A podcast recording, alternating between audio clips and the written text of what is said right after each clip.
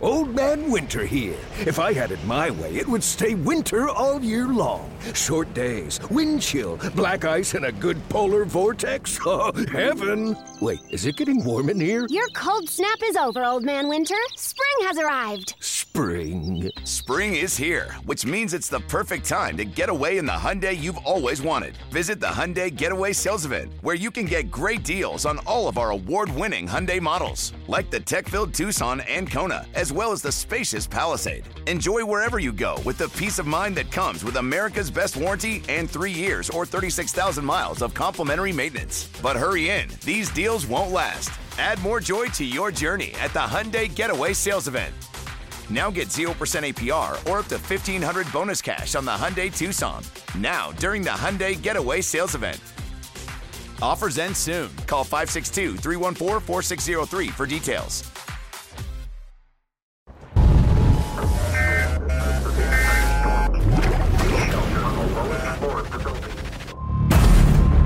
Benvenuti nell'area 52.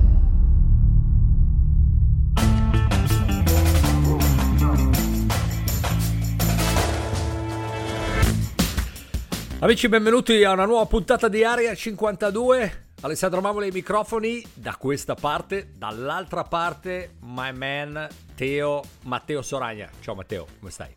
Ciao Ale, c'è Mamo, ciao a tutti gli amici di Area 52. Come stai però? Ti ho chiesto come stai, l'educazione a rispondere.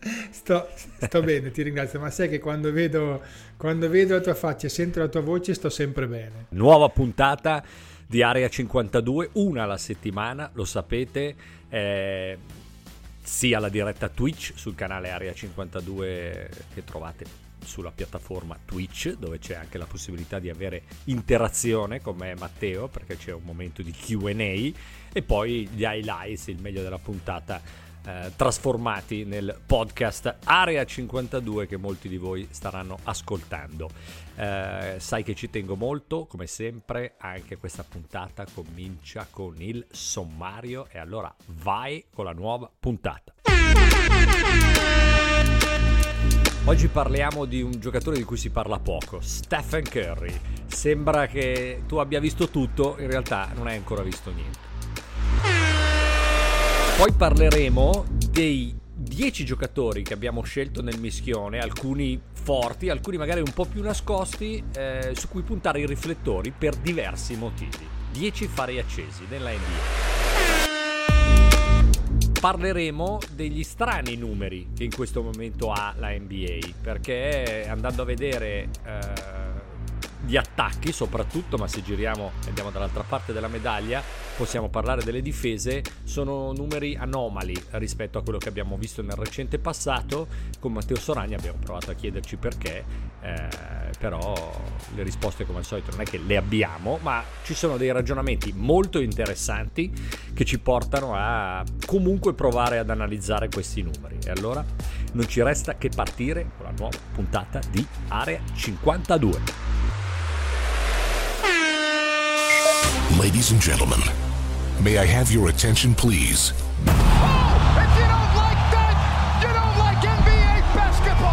Benvenuti nell'area 52.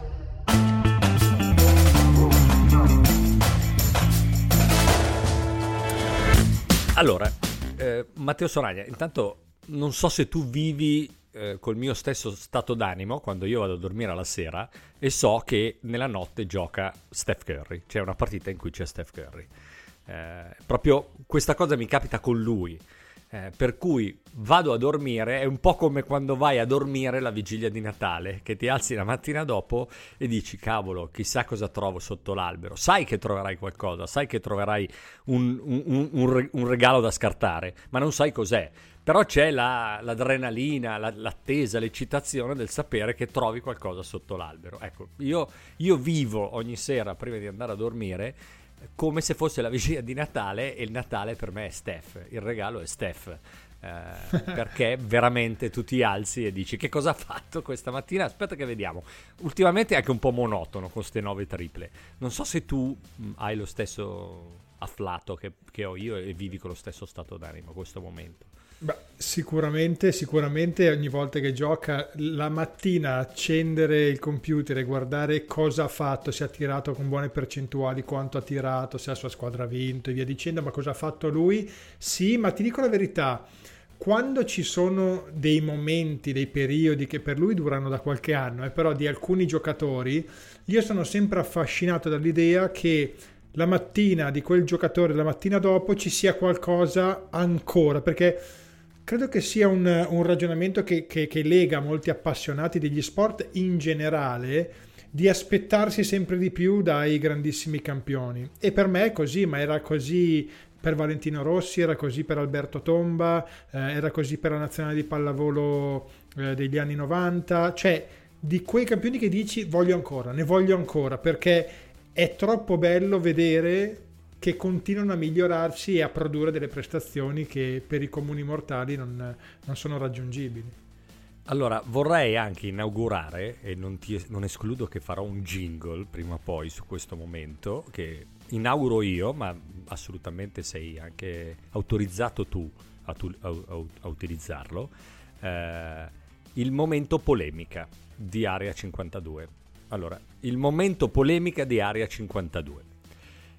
Eh, perché voglio, lo, eh, ovviamente è ironico, eh, però eh, fino a un certo punto, perché c'è una parte del pubblico che segue l'NBA, secondo me non sono tanto appassionati e tifosi dell'NBA, devo essere onesto, perché se, se fanno certi ragionamenti, eh, visto che ho fatto il paragone del Natale, come dire, no, non ti piace il Natale, a chi non piace il Natale? Il Natale piace a tutti, oppure se vuoi fare un, un paragone culinario, eh, no, no, non, a me non piace la pizza, uno dice a chi non piace la pizza? La pizza a qualcuno non piacerà, ma la, la pizza pi- pi- piace a tutti, no? Ed è, ed è, relativo a Stephen Curry. Quando io sento o leggo, mi capita ovviamente, chiamiamolo il termometro dei social, non gli do importanza, però mm, veramente mi fa riflettere e ci ragiono. Ha rovinato il gioco, ha rovinato la pallacanestro. Io vorrei capire, mi piacerebbe sedermi con queste persone per provare a capire dove esattamente avrebbe rovinato il gioco. Per me, questo è il mio punto di vista, poi mi piacerebbe sentire il tuo, rovinare il gioco significa, la prendo proprio da una parte completamente opposta, che lui tira da 10 metri, fa 1 su 20 tutte le partite, eh, però è spettacolare perché fa 14 palleggi di ball handling, il giocoliere, e anche se non segna e la sua squadra perde, tutti lo imitano eh, e quindi tutti imitano uno che tira da 20 metri e non segna mai e allora ha rovinato il gioco. Mm, ci sto con questo mm, diciamo disegno se uno mi dice che rovinare il gioco però è questa cosa qua uno che invece e siamo alla realtà riesce a fare delle cose che nessuno riesce a fare. Ha il merito di essersi allenato per riuscire a farle oltre alla fortuna di avere quel talento perché ovviamente c'è anche il talento. Quindi a lui quelle cose riescono come a me con la stessa facilità con cui io mangio la pizza o con la facilità con cui Matteo Soragna tirava cazzotti quando giocava, io vorrei capire come esattamente uno può rovinare il gioco semplicemente perché è più bravo di tutti gli altri a fare una cosa e siccome è più bravo di tutti gli altri qualcuno prova ad emularlo, che siano colleghi dell'NBA o i ragazzini di 8, 10, 12, 14 anni che vanno ad allenarsi, io il credo che il passo in più debba essere provare a spiegare, stiamo sui ragazzini perché poi mi dicono che tirano tutti da tre perché hanno visto Curry tirare da tre, provare a spiegare perché Curry riesce a fare quelle cose e perché magari un altro non è, è, è, è tempo sprecato che provi a farlo. Io veramente trasecolo quando mi, mi trovo di fronte a eh, ha rovinato il gioco ma non lo ha rovinato, l'ha portato a un livello irraggiungibile, l'ha sublimato, l'ha portato all'eccellenza, ha fatto 5 finali NBA consecutive, sta distruggendo tutti i record della storia per canestri da tre punti. E, e quindi, pur rispettando l'opinione altrui, Ragazzi, no, cioè ha rovinato il gioco? No. Se mi dite lo ha portato a un livello di aspettativa che nessun altro può raggiungere e allora gli altri provano a fare quello che fa lui e siccome non ci riescono è meno bello da vedere, ma perché dovrebbe essere colpa di Curry? Guarda, a me piace contestualizzare, quindi contestualizzo anche il momento storico in cui sta giocando Steph Curry, quindi il fatto che lui stia eh, distruggendo tutti i record eh, del tiro da tre punti è figlio anche della pallacanestro di oggi. Non sto togliendo niente a Curry che è un alieno per quello che fa, per quello che farà, per quello che ha fatto. Però se eh, 15 anni fa avessero giocato tirando in media 40 tiri da tre punti a partita, capite che tanti altri tiratori avrebbero avuto la possibilità di segnare con continuità almeno 200-250 triple ogni anno, perché non è che non sono mai esistiti tiratori. Quando io ho iniziato a, a commentare l'NBA, una delle prime cose che dissi nelle prime puntate era che Steph Curry, tanti tiri di Steph Curry erano, io non ho usato questo termine in diretta, eh, erano tiracci, io avevo usato invece un termine un po' più colorito. E però qual è la differenza? Che, che quelli che per me o per altri giocatori sono tiracci, per lui non lo sono diventati. Perché per uno che tira con quel volume lì, con quelle percentuali e con quella difficoltà, non sono dei tiracci. Cioè bisogna starci a questa cosa qua in quel, in quel, modo lì lui ha cambiato, cioè ha cambiato che tiri che prima erano tiri forzati, eh, assolutamente senza senso, per lui non lo sono, perché le percentuali gli hanno dato ragione nel tempo. Il rovinare la pallacanestro, io sono convinto che sia un'altra cosa, ovviamente, ma se i ragazzini di 11 anni, 12 anni, 13 anni iniziano a tirare da 9 metri dal palleggio marcati e via dicendo, è una figata che abbiano un, un giocatore da imitare. Sta a chi gli insegna a giocare a pallacanestro a spiegargli: guarda, per adesso tu non devi fare così. Quando avrai lavorato come ha fatto lui, perché prima di fare così lui ha lavorato, non è che è arrivato e ha cominciato a tirare così. Beh, ci lavora tuttora, poi, non è che cioè, esatto. oggi, oggi, ancora ci lavora. Quindi. quindi. il problema è di chi permette che i ragazzini facciano quelle cose lì senza esserne in grado e se non sei in grado se un lungo volesse fare le cose che faceva eh, ehm, Hakim senza averne la tecnica, senza averci lavorato, senza avere il controllo, viene fuori una ciofeca ed è la stessa identica cosa.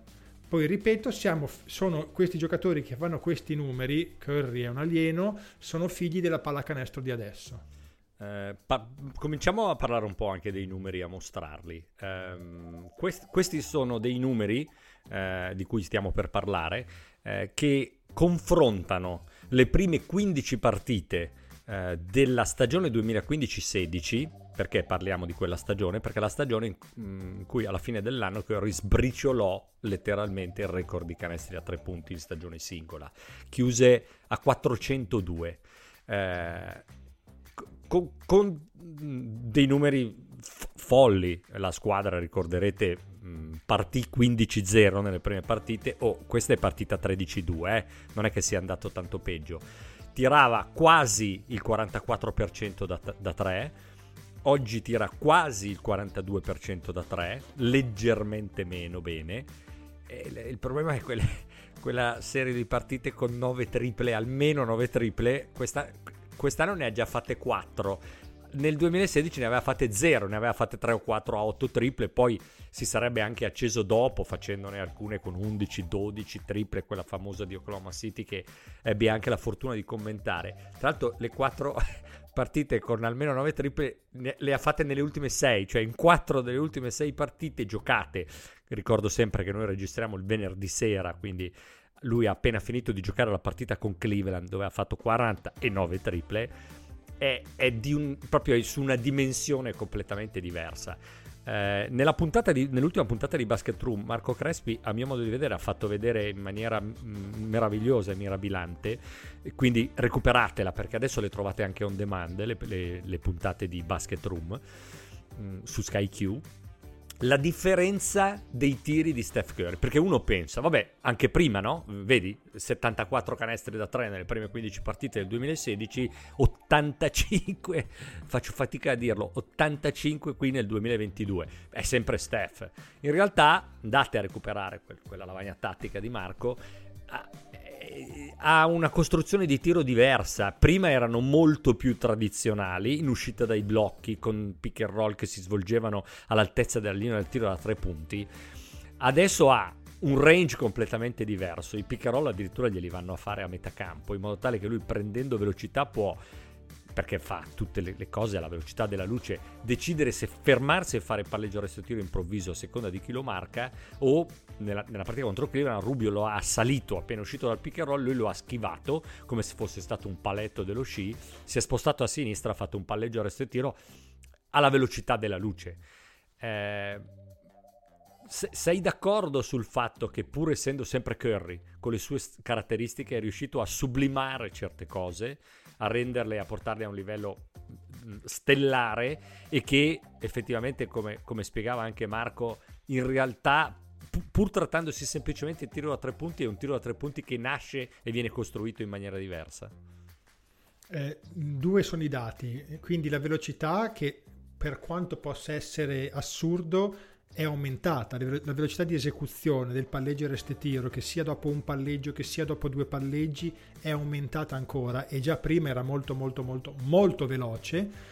La distanza, come hai detto tu, quindi è un adattamento quello, cioè giocare pick and roll un metro e mezzo, due metri indietro è un adattamento eh, tattico e tecnico rispetto a cosa fanno le difese e certo che l'uscita dei blocchi nel 2015-2016 c'era ancora c'era ancora la possibilità di fare delle uscite dai blocchi perché ancora non c'era così tanto il cambio sistematico.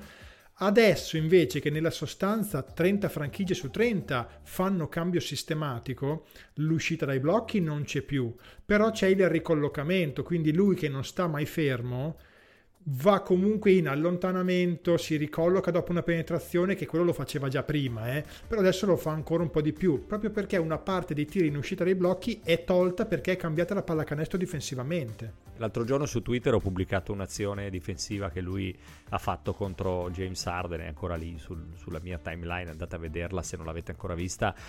E la cosa spaventosa è anche quella, cioè che lui nella metà campo difensiva non si risparmia, in generale tutti gli Warriors ha dei numeri quando lui è in, dif- è in campo la, la, difesa degli Warriors è, non è la prima, è la prima, la seconda, la terza dell'NBA. Molti pensano lo, lo, attacchiamo perché è più piccolo, perché è più basso, per creare mismatch, ma non, non, c'è niente da fare. Eh, ti faccio vedere, e parliamo anche di altri numeri, Matteo, che sono sempre relativi alle prime 15 partite di Steph, come lui sta tirando da tre punti in questa stagione. Il totale è 85 su 203 alla quindicesima partita flirtiamo, come abbiamo detto, col 42%. Mm, so che anche tu sei rimasto stupito. Intanto i due dati sono il, il primo dato, la riga sopra, i tiri eh, che ha preso Curry dalle posizioni, quindi 2 su 10 angolo destro, 30 su 66 ala destra, 21 su 52 dal centro, 28 su 66 ala sinistra e 4 su 9 angolo sinistro. In tutti i casi, tranne l'angolo destro dove ha fatto 2 su 10, 25% e tutta la NBA da lì tira il 38%, in tutti gli altri casi, le altre 4 posizioni, lui tira o a volte come vedete il 10, qualche volta il 7, qualche volta il, ancora il 10, quasi 11, qualche altra volta l'8% meglio della media dell'NBA sono spicchi di, di, divisi a zone, tolto gli angoli perché poi se ti allontani troppo esci dal campo, le, le zone quelle centrali sono anche tiri presi da 10, 10 e mezzo, a volte 11 metri. La cosa che mi sorprende sono i soli 19 tiri eh, dagli angoli e i 6 segnati, cioè 6 sui 19 degli angoli al di là della, della bassa percentuale eh, ho dovuto sbattere contro questi numeri per accorgermi che sta usando poco gli angoli col tiro da tre. Ma credo sia una cosa in generale degli Warriors perché sa che è più efficace se gioca nella parte più alta del campo. Sì, anche se lui storicamente dagli angoli è sempre stato un grandissimissimo tiratore, cioè lo è dappertutto, ma dagli angoli era veramente Soprattutto molto, da molto quello efficace. dello spogliatoio, sai quello che fa sempre prima di andare in spogliatoio. Prima di andare in spogliatoio. E, ed effettivamente è un volume ridotto rispetto alle sue abitudini.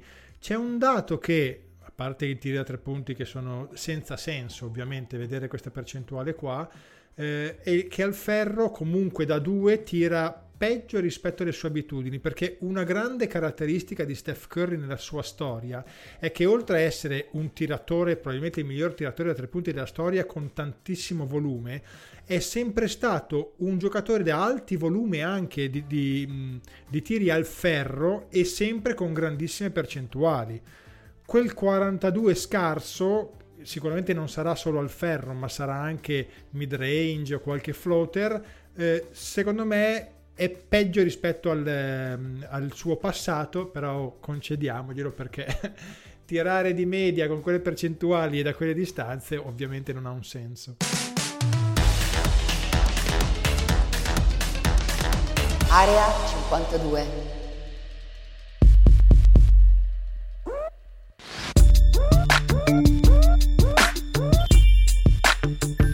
Recentemente Kevin Durant ha, ha rilasciato una eh, dichiarazione, mm, lo ricordiamo, ehm, ha detto, eh, intervenuto come ospite in un programma televisivo di Quentin Richardson e Jamal Crawford, ha incoronato Jay Morant come uno dei talenti del presente e del futuro. E ha detto, mi ricorda 5 point guard diverse, può interpretare qualsiasi stile e prendere qualsiasi eh, cosa da chiunque di loro. Uh, e poi ha detto porterà Memphis al livello successivo. State tranquilli, ha un grande futuro grazie a lui. Memphis. Le, le 5 point guard chiamate in ballo e, e, tirate fuori da Kevin Durant, che ha detto ha un, un, qualcosina di ognuno di questi, sono nomi di un certo tipo, di una certa risonanza. Derrick Rose, secondo me ci sta. Steve Nash, secondo me ci sta un po' meno. Russell Westbrook, ci sta Icchia per questioni atletiche. Iverson, forse anche più per la capigliatura, ma è un Iverson più prepotente. E Steve Francis, qui magari non mi addentro, anche perché magari soprattutto i giovani, molti di, di, dei giovani, ragazzi giovani che ci seguono non se lo ricordano. Uh, intanto ti chiedo cosa pensi di questa dichiarazione di Kevin Durant, di questa pubblicità che ha fatto nei confronti di, di Gemorant.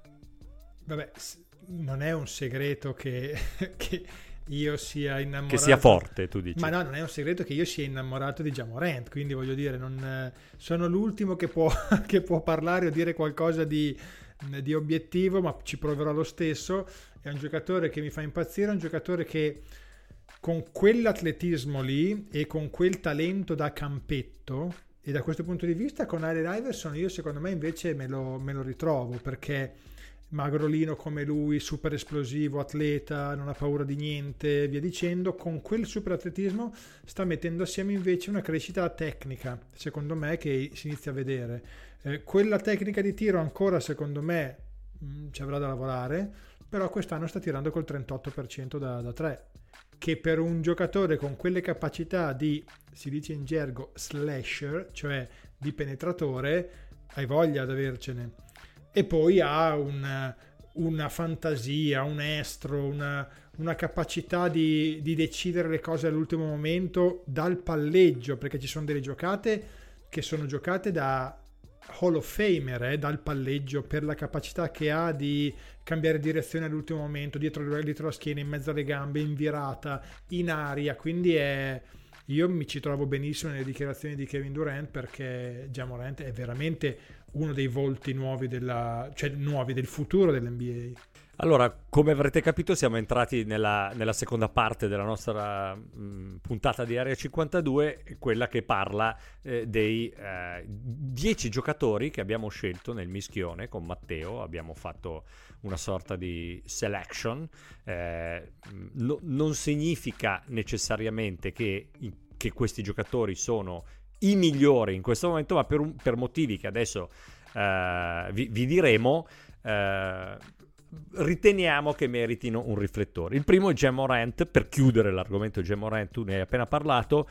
Parliamo di uno che viaggia a 26 punti di media, 50% dal campo, 7 assist e 6 rimbalzi, quindi all around se ce n'è uno.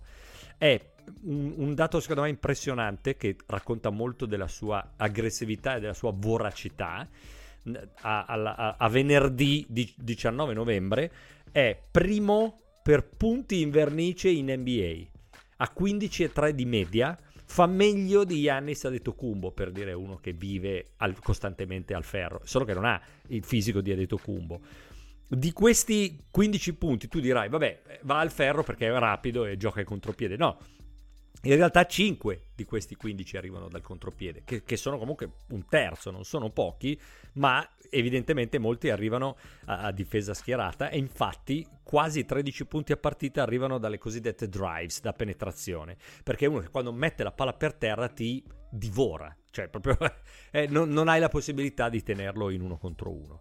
Um, il secondo giocatore su cui abbiamo deciso di puntare i riflettori veste la maglia di Chicago Bulls, è uno di quei giocatori che gioca quanto mi piace dirlo, con la chip on the shoulder. L'ho anche dichiarato poco fa, dicendo... Quanto ti piace. Eh sì, io ero a Toronto e, e, mi dicevate che abbiamo perso perché c'ero io, è arrivato Leonard e hanno vinto. Poi sono andato a San Antonio e non ho vinto niente. Adesso finalmente sono a Chicago, in un sistema che mi piace, che mi premia, che mi valorizza evidentemente. E eh, addirittura la domanda che ci siamo anche fatti... Uh, in puntata Basket Room è, fa parte della, della, parte finale della puntata con le provocazioni, partecipano sempre con grande entusiasmo sia Marco che Matteo. È possibile di poter pensare a lui in chiave MVP per i numeri che sta facendo? Che poi bisogna eh, sempre, oltre ai numeri, anche il rendimento della squadra, eh, conta tanto nel premio MVP. Allora, parlando di numeri, strettamente con i numeri sì, non credo che rientrerà a meno che non, non succeda qualcosa di, di, di, di, clamoroso e sta facendo una stagione veramente meravigliosa però secondo me non ha quel fascino nel nome e nel giocatore che permetterà di... Eh, Vabbè, fascino, non è che glielo danno per bellezza o per come si veste, glielo danno per, per statistiche, per numeri, no? Anche perché chi, chi ma... sono, Curry a parte che sta ah. giocando un campionato a parte, quelli che in questo momento dici no, sono nettamente meglio di De Rosan, in questo momento della stagione. No, ma in questo momento ti ripeto, beh, io la, la, vedo nel lungo periodo e secondo me non ha il, il, nome pedigree, diciamo, per rientrare in quelle categorie. Poi magari invece sarà così, eh, però se, con, se, continua con queste cifre, oh, bisogna dargli atto che oh, la squadra vince e lui è nelle migliori medie per punti segnati in carriera. Esatto, e come mh, giustamente suggerisce qualcuno degli amici che ci segue, old style. Eh, la sua caratteristica principale che non ha stravolto in una pallacanestro che vive di eh, ormai quintetti senza ruolo, small ball, corri e tira, lui comunque si è tenuto la sua parte di gioco eh, relativa al cosiddetto mid range, cioè do- tanti tiri presi dal mid range dove si crea il tiro dal palleggio, a 120 eh, tentativi di mid range a partita. Il secondo è Kevin Durant che arriva terzo, che ne fa 90. Ce ne sono 30 di differenza, quindi questo la dice lunga e io credo che ci sia molto del suo zampino, o, oltre a quello di Zach Lavin, nella, nella buona stagione che stanno giocando i Chicago Bulls. Terzo giocatore che abbiamo voluto portare sotto i riflettori, che anche per non darlo per scontato, è Nicolino Jokic. Perché? Occhio, eh? Perché questo è, se vuoi, anche il momento polemica parte 2 della, della puntata di Area 52. Perché? Perché in questo momento Jokic viaggia a 26 punti di media, che sono gli stessi con cui ha finito la scorsa stagione. Al 60% dal campo, massimo in carriera, il 40% da 3 con quasi 5 tentativi a partita, sia la percentuale che i tentativi sono massimo in carriera, prende 13,6 rimbalzi a, a partita, massimo in carriera, e 6,4 assist, che è, questa è l'unica statistica che ha diminuito, tra l'altro è la minore in termini di assist delle ultime 4 stagioni. Una nota particolare, tira molto peggio i tiri liberi, non si capisce come mai. Ecco, l'anno scorso da MVP finì a 26, 10, 8 e 8 e 3 succederà esattamente come è successo con Westbrook, che tutti, ah, gli dobbiamo dare il premio di MVP perché ha finito in tripla doppia di media. Il povero Westbrook, anche l'anno dopo, finì in tripla doppia di media e non se lo filò nessuno. Poi è ovvio che devi guardare agli altri, Steph sta giocando una, una stagione pazzesca, questo De Rosa, faremo altri nomi. Eh, però se tu guardi i numeri di Jokic sono meglio rispetto a quelli dell'anno scorso e credo che passi un po' inosservata questa cosa eh, sì, la squadra non è vincente come l'anno scorso, la butto lì. Qualora dovesse mantenere queste medie, secondo me non vincerà l'MVP, ma non perché non se lo merita, ma perché l'anno scorso l'NBA aveva bisogno di un nome nuovo, meritandoselo, eh, che sia chiaro, eh, però aveva bisogno di un, di un nome nuovo per vendere il prodotto, ok? Basta, secondo me non Sì, succederà ma per- anche per- perché se, se veramente scelgono l'MVP eh, solo sulla base del marketing, eh, per cui a lei avanti un altro adesso, sotto un altro Jokic l'abbiamo spremuto, che tristezza, cioè, che premio è? Dovre- eh, mi, piace, essere... mi, piace questo tuo, mi piace questo tuo modo di vedere le cose, sei disincantato e io ti rispetto per questo. No, non è che è il Eh, mio no, mo- non no, sei, è il mio non sei giudizio. disincantato, scusami, sei ancora... Ma no, ma secondo me, il, il- al- proprio per quel discorso che hai detto prima, Westbrook gliel'avrebbero dovuto dare per tre stagioni di fila, le tre stagioni in cui ha fatto tripla doppia di media. ma No, non, gliel'hanno non è che dato. gliel'avrebbero dovuto dare, attento, è che se tu mi dai come motivazione che gli dai il premio di Appunto. MVP perché ha fatto tripla doppia di media, allora per coerenza glielo dai anche le due stagioni dopo. Appunto, Ok. ma non gliel'hanno dato perché gliel'hanno volevano, altri, perché volevano altri nomi e così sarà. Mi gioco un centesimo con te, vedrai che Jokic non sarà l'MVP, qualora anche se lo meritasse come l'anno scorso. Va bene, staremo a vedere. Adesso ti dico il mio Dark Horse come MVP, che è il quarto giocatore su cui mettiamo i riflettori. Allora abbiamo detto Morant, De Rosan, Jokic. Facciamo il quinto perché uno dei dieci è Curry, ma l'abbiamo già trattato abbondantemente. Ed è Mr. Jimmy Butler. Ecco, qui, soprattutto se Miami va come sta andando e continua a migliorare, io credo che ci sia seriamente la possibilità di parlare di Jimmy Butler come MVP, anche per tutto quello che hai detto tu, eh? per il fatto che è un nome nuovo, che nuovo no, perché gioca in NBA da tanto tempo, ma sarebbe diverso, sarebbe affascinante, eccetera, eccetera.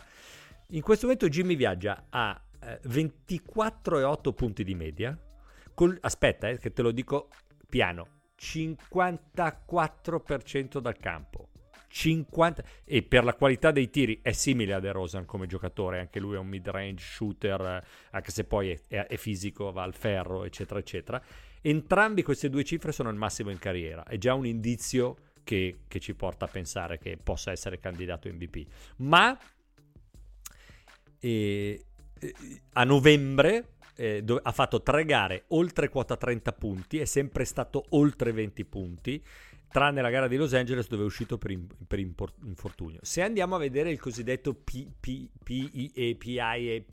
lo diciamo in italiano, è dietro solo ad Adetokumbo e Jokic. Cioè è nella categoria degli ultimi due MVP. E ricordo che è il Player Impact Estimate, che è un sistema metrico per misurare tutto quello che praticamente fa un giocatore come contributo all'interno della partita, no?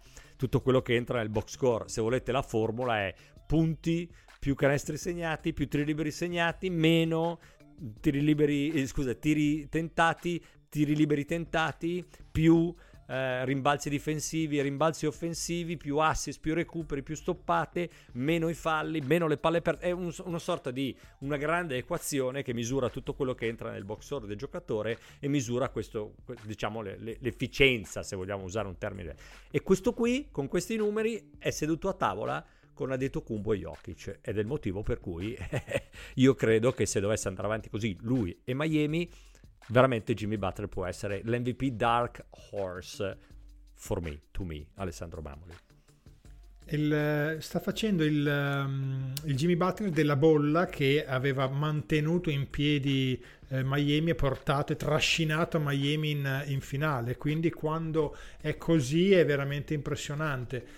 Sto cercando di capire se Miami è così forte perché lui fa così o lui fa così perché Miami ha ritrovato se stessa, come dice anche De Baio in un'intervista recentissima, ha appena 50-50. dichiarato 50-50. We were broke, ha detto, eravamo rotti, eh, nel senso che era un giocattolino che non funzionava bene e quindi voglio capire chi sta dando cosa a chi e cosa. Se vuoi un parere per me è 50-50, nel senso che Ci sta. allora l'innesto chiaramente di Kyle Lauri che non so cosa ne pensi, è un Kyle Lauri diverso rispetto ad esempio a quello del titolo di Toronto, cioè un, è un Kyle Lauri che tira molto meno, è un Kyle Lauri che gioca molto per la squadra, guarda soprattutto agli assist, ai compagni, non ha questa urgenza di dover prendere lui l'ultimo tiro, Mm, probabilmente due paroline eh, con mm, eh, Jimmy se le sono dette, visto che sono grandissimi amici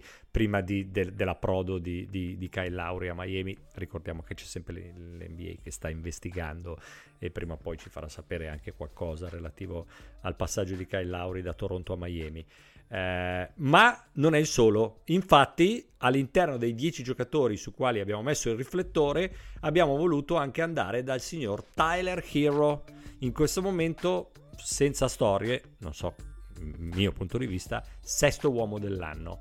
Per cui, intanto è un giocatore che uscendo dalla panchina è il giocatore che prende più tiri della squadra. Cioè, Tyler Hero fino a questo momento in stagione ha 18,2 nelle 15 partite giocate, 18,2 tentativi a partita. Butler non arriva a 16, Adebayo è 14, Lauri e Duncan Robinson sono a 10. Cioè, uscendo dalla panchina, enormi responsabilità. Poi è, è, anche un finto, secondo me, sesto uomo, perché tu mi puoi dire che sei il sesto uomo, ma in tutta la squadra c'è solo Lauri che gioca più minuti, ne fa 34,4 e Tyler Hero gioca 33,8. Però è uno che uscendo dalla panchina, da specialista, dando un, un altro equilibrio, perché quando esce dalla panchina giocano molto per lui e lui gioca molto per se stesso, viaggia a 21,7 di media. 21,7, cioè è andato forse a prendersi anche il il posto che, che, doveva essere di Bam Adebayo nella gerarchia forse della squadra. Però se Miami vola via così, è perché l'abbiamo detto anche all'inizio della stagione, Matteo te lo ricorderai, straordinario lavoro fisico e atletico durante l'off season insieme a una macchina che, che probabilmente funziona meglio. Meglio, il nucleo c'era, infatti avevano fatto la finale del 2020, ma meglio.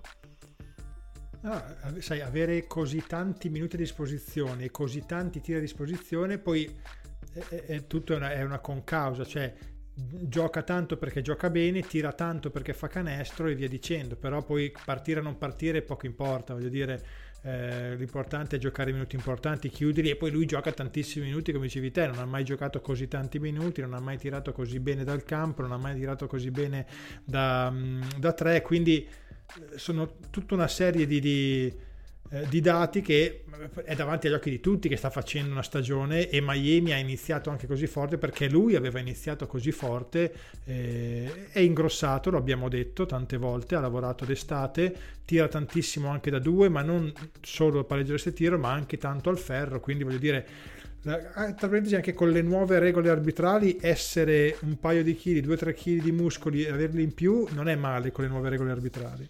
Va bene, eh, siamo agli ultimi, dunque abbiamo detto, abbiamo detto eh, Morant, De Rosan, Jokic, Curry ne abbiamo parlato, Jimmy Butler, Tyler Hero, ultimi quattro. Il, mh, mm, mm, trattati un po' più rapidamente, eh, Paul George. Paul George uh, meno bene col tiro da 3, 36 e 2 dopo che era reduce da un paio di stagioni oltre il 41%, ma 26 e 7 non li segnava dal, dal, dal 2018-19 quando viaggiò a 28 di media ad Oklahoma City. Ah, okay, e, sì. ed è la sua seconda uh, media punti più alta in carriera dopo quella lì di Oklahoma City. Uh, lui adesso non lo so, una settimana fa ti avrei detto come ho parlato di Jimmy Butler adesso, un possibile MVP Dark Horse. E non è detto che non venga preso in considerazione per come andrà avanti la stagione. Sì, non essendoci Kawhi, ovviamente ha ancora più, più, responsabilità, sta rispondendo super presente con una continuità pazzesca. Los Angeles sta andando bene perché lui sta facendo così, n- non credo che si sia scoperto niente di nuovo no? rispetto a quello che ci ha, che ci fatto vedere come caratteristiche, eh, lo sta facendo con un volume impressionante ci sta nel discorso di dire, come piace a te, Dark Horse, e anche lui secondo me ha la chip on the shoulder, perché ogni anno gli dicono che non è un vincente, che quando arriva nel clutch se la fa sotto e via dicendo, c'è qualcosa da dimostrare. Gli ultimi tre con il riflettore puntato sono tre giocatori che probabilmente oggi magari me ne dimentico qualcuno, ma potrebbero essere seri candidati a vincere il premio di giocatore più migliorato.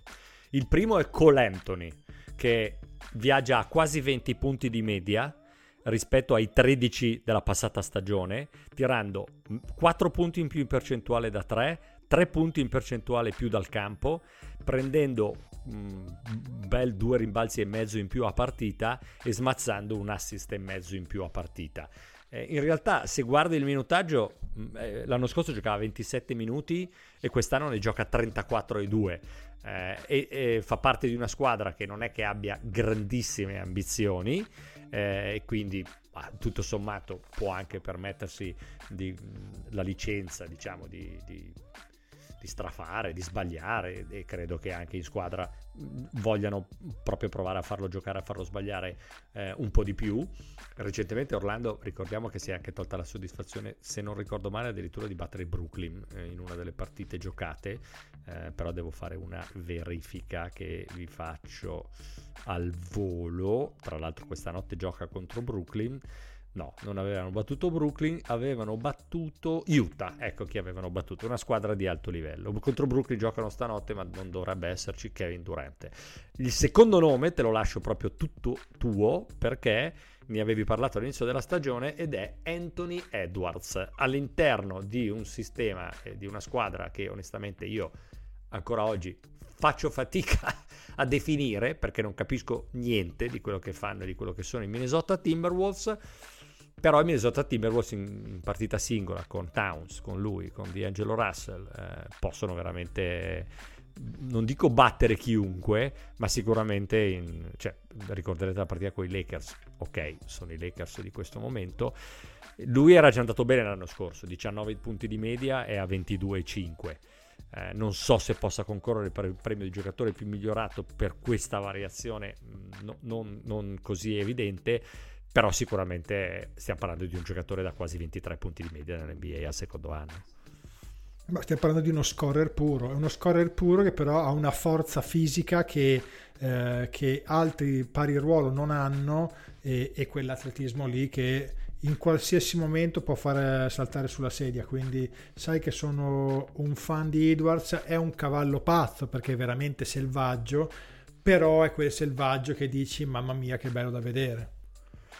L'ultimo giocatore, eh, l'ho voluto lasciare per ultimo non a caso, mm, non so se potrà eh, continuare fino alla fine a concorrere per il premio di giocatore più migliorato, ma sicuramente io credo sia una delle chiavi della continuità che la squadra ha in questo momento, in un momento in cui non ha avuto diversi giocatori fondamentali e non ne ha uno che era il giocatore titolare nel suo ruolo, è Tyrese Maxi di Philadelphia. Qui parliamo di uno che viaggia a quasi 18 punti di media e quasi 5 assist. Eh, è passato sì da, da 16, dai 16 minuti della passata stagione ai 35 di questa, quindi voglio dire è normale che ci sia stata un'impennata. Ma la cosa che mi sorprende, Matteo, al netto del fatto che Ben Simmons no, non l'abbiamo neanche intravisto se non in un allenamento col telefonino in tasca. Embiid ha saltato diverse partite con Health and Safety Protocol, così Tobias Harris, anche Danny Green.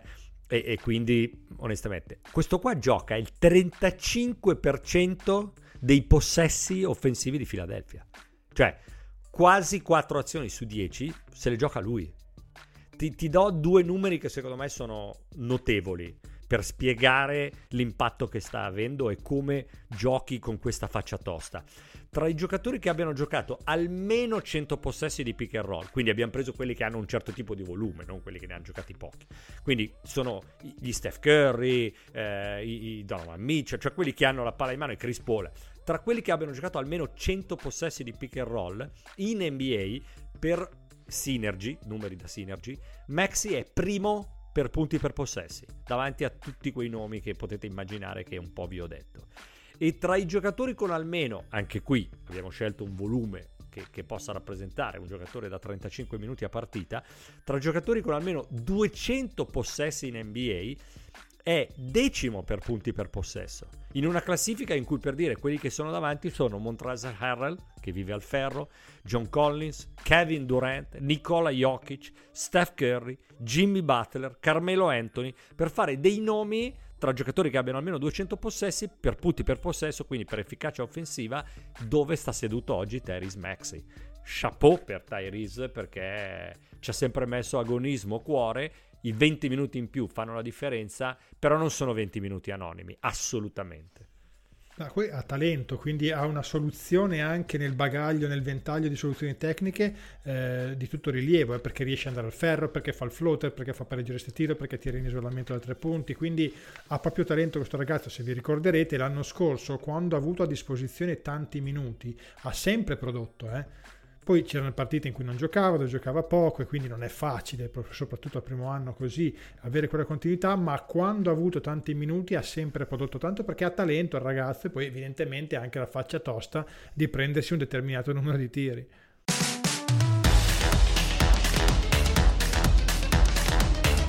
Area 52.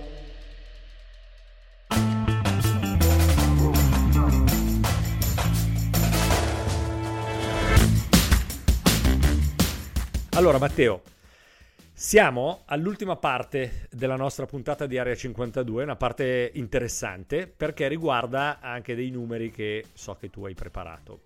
Perché eh, intanto per introdurre l'argomento vi faccio vedere delle statistiche che riguardano vedere chi ci segue su Twitch e le, le, le raccontiamo invece eh, per chi non può eh, vederle, ma li leggiamo i numeri, non c'è assolutamente nessun problema, è come, se, è come se li vedeste. Siamo andati a prendere le ultime 5 stagioni NBA, perché non potevamo andare alla pallacanestro degli anni 70 e mh, mm, perché eh, avevamo bisogno di un campione dove un, un, po', diciamo, la pallacanestro dell'ultimo periodo si, si, assomiglia molto. Cosa siamo andati a prendere?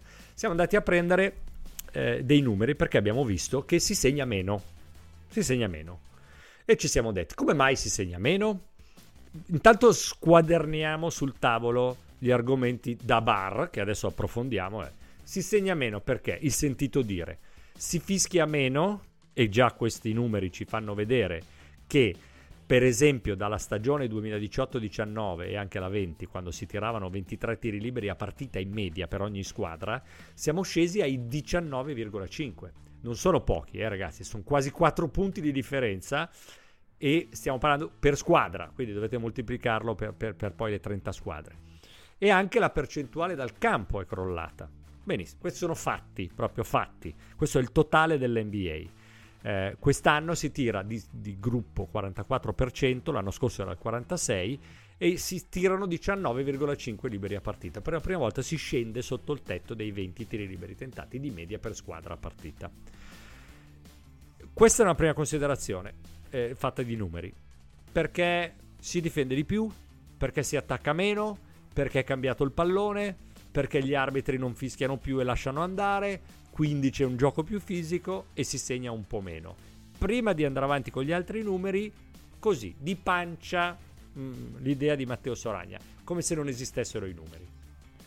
Allora, sui tiri liberi credo che sia più che evidente, anzi io mi aspettavo addirittura un po' di meno, cioè addirittura di meno. Meno di 19,5 differen- liberi tentati. No, come differenza rispetto agli altri anni perché... Ma guarda che la... non è poco, eh. Cioè tu dici, beh, no, sono, poco, sono certo. due punti di differenza, ma su, su, un totale di 30 squadre, cioè sono due punti di differenza indicizzate sulle 30 squadre, sono tantissimi. Sì, cioè... sì, sì, no, ma sono tanti. Eh, guardandolo per squadra, andare in lunetta nella sostanza è un fallo in meno fischiato a partita sul tiro per ogni squadra, ok? Quindi ne, l'incidenza sulla, sul, sulla singola squadra non è tantissimo, sono due tiri liberi, però credo che sia frutto ovviamente del, delle nuove regole arbitrali, perché tantissimi falli che venivano fischiati prima, grazie al cielo, non vengono chiamati adesso. Sulle percentuali dal campo nella singola stagione è difficile dire trovare la soluzione giusta, poi soprattutto dopo 15 partite che sono veramente pochine potrebbe essere un po' tutto. Oggi pensavo addirittura che potrebbe essere anche il fatto che si ritorna a tempo pieno con tutti i palazzetti pieni dopo essere stati abituati per un anno e mezzo a giocare senza pubblico. Quindi il pubblico con... li spaventa. No, però è una percezione proprio di visiva diversa. No, certo, eh, proprio... certo. E quindi eh, magari il pallone nuovo che alcuni giocatori si sono lamentati. Quindi proviamo a mettere assieme un po' tutto. Ecco, eh, altri numeri che siamo andati a recuperare che riguardano l'efficienza difensiva, che girata dall'altra parte è anche quella offensiva perché si segnano e si fanno canestro l'uno con l'altro, quindi, e il pace, il ritmo. Que- qui secondo me c'è il numero già, già interessante. Anche qui abbiamo preso le ultime 5 stagioni. Pace, ricordiamo che sono i possessi su 48 minuti per capire quanto sia veloce, mettetelo tra virgolette, la partita è dinamica.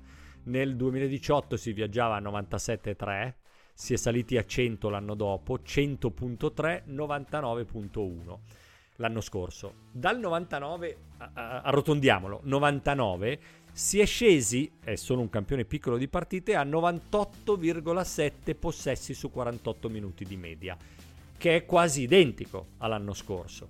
Se invece guardate la riga dell'efficienza difensiva, che è costante più o meno ha fatto 108,6, poi 110,4, poi 110,6, l'anno scorso 112,3, il che significava che o non difendeva nessuno o gli attacchi erano spumeggianti. Quest'anno poco, 107,6, cioè è, sono 6 punti in, in meno su 100 possessi. Sono una valanga, cioè non è che guardate le variazioni da 108 a 110, da 110,4 a 110,6, da 110,6 a 112,3. Negli anni precedenti variazioni di un punto e mezzo, massimo due. Qui c'è una differenza di 6, quasi 7 punti di differenza. Vabbè, sono 5, mammo. Scusami, hai ragione, 5 punti di differenza, però sono, sono tanti, eh, 5 punti, sono sì, il sì. doppio di, eh, rispetto ad esempio, neanche più del doppio rispetto alla variazione che c'è stata tra il 2018 e il 2019. Ecco, Qui entriamo un po' più nel dettaglio, perché qua ho detto stiamo parlando della difesa. Girato dall'altra parte l'attacco.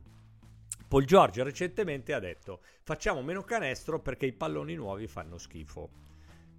Matteo Soragna, detto il pignolo, è andato a prendere dei numeri relativi ai migliori tiratori da tre punti della scorsa stagione. Dimmi se dico delle fesserie, se no vado avanti a, a, a parlare, a introdurre l'argomento. Sì, sì, Mos- se vuoi far vedere, poi spiego sì. cosa, quali sono i dati. Ecco. Devi sempre immaginare che ci sono delle persone che non li vedono fisicamente, certo, quindi certo. li devi leggere questi dati. Questa è la top 10 dei tiratori da tre punti della stagione 2020-2021. Cosa ci vuoi indicare con, con questa lista? Allora, ci sono Joe Harris che era il primo col 47,5, poi a seguire Marcus Morris, Brin Forbes. Io ho preso solo tiratori che hanno un volume di tiro che possa giustificare che rientrino nella classifica, quindi almeno giocatori che hanno 4 tiri da 3 punti tirati a partita. 4 tentativi, diciamo. Okay. 4 tentativi e almeno con un Todd di partite, cioè la, il giocatore che entra una volta e si prende 10 tiri non conta. Mm. Joe Harris è il primo, Marcus Morris, Brin Forbes, Joe Ingles al 45, Seth Curry il quinto al 45, poi a seguire Kevin Durant, Kevin Porter Jr. fino a Desmond Bain col 43,2%. Perché hai cerchiato Di... Joe Harris e Seth Curry? Perché Joe Harris e Seth Curry sono gli unici due di questa classifica che sono nella top 10 per percentuale di quest'anno anche. Cioè che cioè, c'erano l'anno scorso e ci sono anche quest'anno. Esatto. Due e tutti gli altri dove sono finiti? Tutti gli altri non ci sono e allora ci siamo chiesti perché, cosa è successo. Allora sono andato a guardare, oggi mamma mi ha fatto lavorare parecchio e allora sono andato a guardare... Per area 52 tu... questo è d'altro. Esatto, sono andato a guardare le percentuali di, quest... di, di, di quell'anno di quei giocatori confrontate con le percentuali di quest'anno di tutti questi giocatori che a parte Joe Harris e Seth Curry sono tutti peggiorati. Però se noi andiamo a guardare tutti quelli che sono peggiorati, la statistica strana era quella dell'anno scorso perché hanno overperformato vi faccio dei piccoli esempi. Come Marcus Morris dire che overperformato, mamma come ti Marcus Morris che ha tirato col 47,3 in carriera viaggia a meno del 38. Joe Ingles che, che l'anno scorso al 45% in carriera viaggia al 41% quest'anno sta tirando col quasi il 39%. Eh, Kevin Durant, che è una perla ovviamente, l'anno scorso al 45%, in media in carriera al 38,5%. Quindi tutti questi hanno fatto delle stagioni sopra le righe rispetto alle loro abitudini. Okay. Joe Harris e Seth Curry sono sempre uguali. Seth Curry è pazzesco, in tutti gli anni in cui gioca lui viaggia con una media sta- eh, in carriera del 44,4% da tre punti e tutti gli anni viaggia lì 44, 43, 45, 44,5. Pazzesco. Ed è il più ed è il fratello scarso, ricordiamolo. Eh. Ed è il fratello scarso.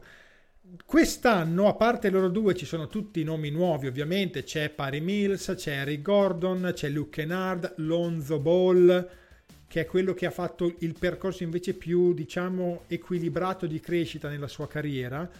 e anche quelli che, che, gli altri otto, oltre a Joe Harris e Seth Curry, che fanno parte della classifica di quest'anno dei top 10, anche questi stanno facendo molto meglio rispetto alle loro abitudini, alle loro medie stagio- ehm, in carriera. Quindi c'è una continuità solo su due giocatori. Di anno per anno, invece, entrano nei migliori tiratori uno perché sta tirando bene, l'altro perché sta tirando male. La costante qual è? Che quest'anno i migliori 10 tirano di media col 45 e 4, l'anno scorso col 45, nella sostanza quasi simile. C'è un discorso a parte per Steph Curry che l'anno scorso tirava col 42%, quindi non era nella top 10, ma tirava quasi 14 tiri, no scusatemi, quasi 13 tiri da 3 punti a partita Quest'anno tira un pochino peggio col 41,9 ma tira quasi 14 tiri da tre punti a partita. Eh, È un discorso a parte. Accontentare. Esatto, però per dire che non c'è una continuità assoluta sempre sui migliori 10, tanti sono rispetto alla stagione che fanno meglio o peggio rispetto alle loro abitudini. Ok, quindi dopo questa lunga spiegazione di Matteo uno potrebbe pensare il pallone non c'entra niente. Ma Attenzione perché Matteo l'ho fatto lavorare, come ha detto, è andato a pescare altri numeri relativi a uh, liberi di tirare, lui li ha chiamato, che sapete che significa libero di tirare, a lui gli piace, è un creatore di, di titoli e quindi eh, ha, ha, molta arte nel creare i titoli. Eh, e è andato a vedere nelle ultime quattro stagioni, anche qui per avere un campione di numeri un po' più ampio, i tiri cosiddetti open, cioè con spazio, o wide open con molto spazio. Che cosa hai ricavato? Sempre leggendoli per chi non li può vedere. Allora, sempre leggendoli si può vedere che l'anno scorso è stata una stagione strana, cioè sui generis rispetto a tutte le altre stagioni, perché nel 18-19 tiri aperti 33,8%, tiri super aperti col 38%. Ovviamente le percentuali dei tiri super aperti sono sempre migliori perché non c'è un difensore manco a pagarlo lì vicino. No? Stai parlando Nel di che stagione però? Perché il 38% è 18-19. Ah, ok. sì, sì, sempre okay. 18-19. Nel 19-20 più o meno simili perché 33,3 open, 38,4 wide open nel 20 e il 21 c'è stata una, un'ascesa anomala rispetto ai numeri perché Open 35,5, due punti abbondanti sopra e Wide Open col 39 abbondante per cento, quindi ottimi numeri. Quest'anno si è sceso, si è sceso sopra anche la tradizione perché sotto il 33 Open e sotto il 38 Wide Open, quindi comunque quest'anno se vogliamo togliere la stagione dell'anno scorso che è una, una mosca bianca, comunque si sta tirando peggio. Perché ho scelto di prendere i tiri aperti? Perché sono quelli dove non conta la difesa nella sostanza, perché l'attacco è stato sufficientemente bravo, la difesa sufficientemente scarsa per garantire un tiro nella sostanza viene chiamato piedi per terra, ok? Cioè dove un, un attaccante ha il tempo per prendersi un ottimo tiro. Va bene, e quest'anno però... li stanno... No, dimmi, quest'anno? No, e quest'anno li stanno tirando peggio rispetto alle abitudini, quindi potrebbe essere semplicemente un caso, oppure effettivamente il pallone che dà dei problemi, oppure che ci pensano troppo perché eh, non lo so, è tornato il pubblico e via dicendo. Non lo sappiamo, però la verità è che stanno tirando peggio rispetto agli altri anni. Eh, invece, qui ti, ti, ti voglio portare sulla parte relativa alla difesa, perché è un argomento che abbiamo trattato, ti ricorderai, credo la scorsa puntata, quando abbiamo parlato dei Toronto Raptors, eh, spiegando le caratteristiche della, della squadra. Eh, tra l'altro perderanno Anunobi per un bel po', purtroppo, eh, loro non sono proprio fortunatissimi, anzi sono un, un po' sfigati. Eh, che, che, cosa ci dice Toronto? Che la squadra, come abbiamo detto, che concede meno punti in transizione agli avversari, della squadra che fa giocare di più gli avversari a metà campo. Anche questa cosa l'ha fatta vedere Marco molto bene. Io dico sempre così perché così stimolo Matteo che la prossima volta che ha la puntata di Basket Room allora così fa anche lui le lavagne cerca di farle ancora meglio, no? quindi è tutto un giochetto psicologico che faccio con lui. Marco l'ha fatto vedere molto bene come eh, dopo un tiro sbagliato da Toronto, i giocatori sostanzialmente si girano, perché sono 5 in campo che sono 5 uguali, e prendono quello che, che c'è di fronte a loro. E si accoppiano automaticamente, oltre poi a cambiare tanto nella metà campo difensiva. Quindi Spiega che si accoppiano in termini si cestistici. accoppiano non in, che- esa- beh grazie ci mancherebbe altro in mezzo al campo. Eh, si, si accoppiano immediatamente con dei, io questo ok marco questo. Tu, quello che è più vicino lo prendono immediatamente cosa che altre squadre invece i Lakers sono una squadra che in transizione difensiva non va sempre bene. Ogni tanto sì ogni tanto no perché? Perché quando ci sono DeAndre Jordan eh, Dwight Howard anche Anthony Davis cominciano prendi tu prendo io non escono su quello da tre punti e e fanno un po' più, di- più- più fatica, un po' più di difficoltà.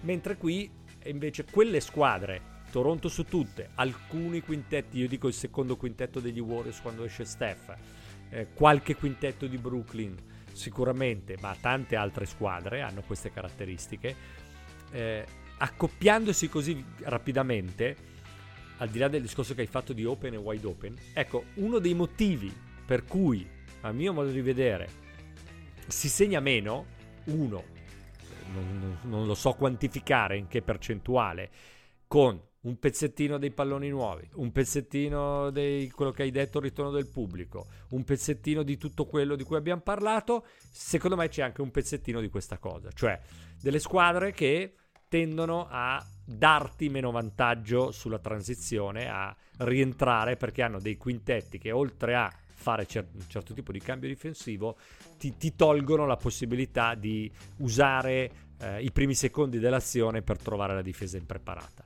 Io credo che un- una piccola parte di questo c'entri con l'abbassamento dei, dei punti segnati, che magari è solo una costante di questione di stagione che poi cambierà. No, no, ci può stare. Infatti, è per quello che noi oggi abbiamo fatto, buttato lì un po' di, di argomenti, un po' di congetture sul perché, ma ovviamente con un campione così ristretto poi non è semplicissimo eh, capire il motivo vero perché dovresti guardarti praticamente quasi tutte le partite di tutte le squadre per capire le tendenze e analizzarle e non, è- non sarebbe un lavoro sostenibile per una persona singola. Quindi però di tutto un po' è interessante la nuova tendenza di avere almeno tre giocatori almeno che possono cambiare su tutto indistintamente come faceva la Golden State eh, dal 15 in poi è una delle caratteristiche che concede di accoppiarsi bene e di, e di non garantire perlomeno dei tiri facili nei primi secondi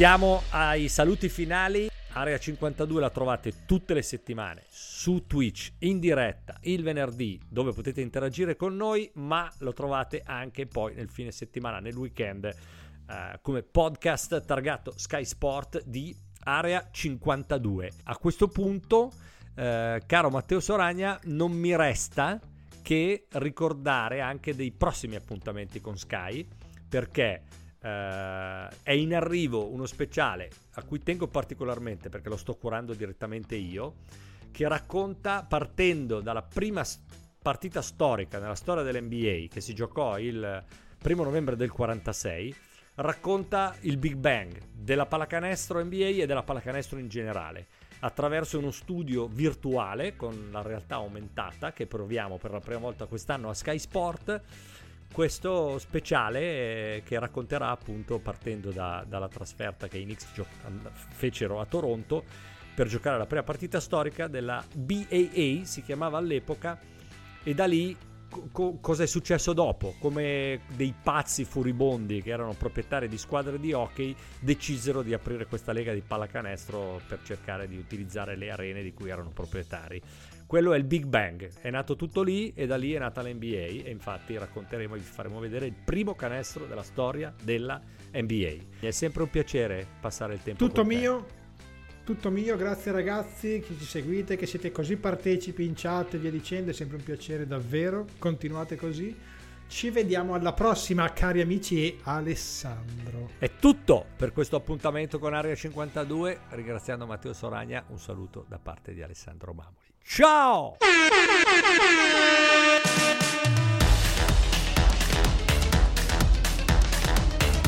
What can I say? Mamba out.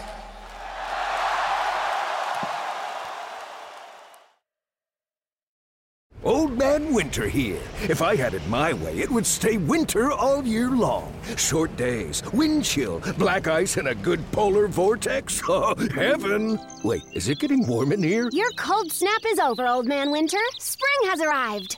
Spring! spring. Is here, which means it's the perfect time to get away in the Hyundai you've always wanted. Visit the Hyundai Getaway Sales Event, where you can get great deals on all of our award-winning Hyundai models, like the tech-filled Tucson and Kona, as well as the spacious Palisade. Enjoy wherever you go with the peace of mind that comes with America's best warranty and three years or 36,000 miles of complimentary maintenance. But hurry in, these deals won't last. Add more joy to your journey at the Hyundai Getaway Sales Event.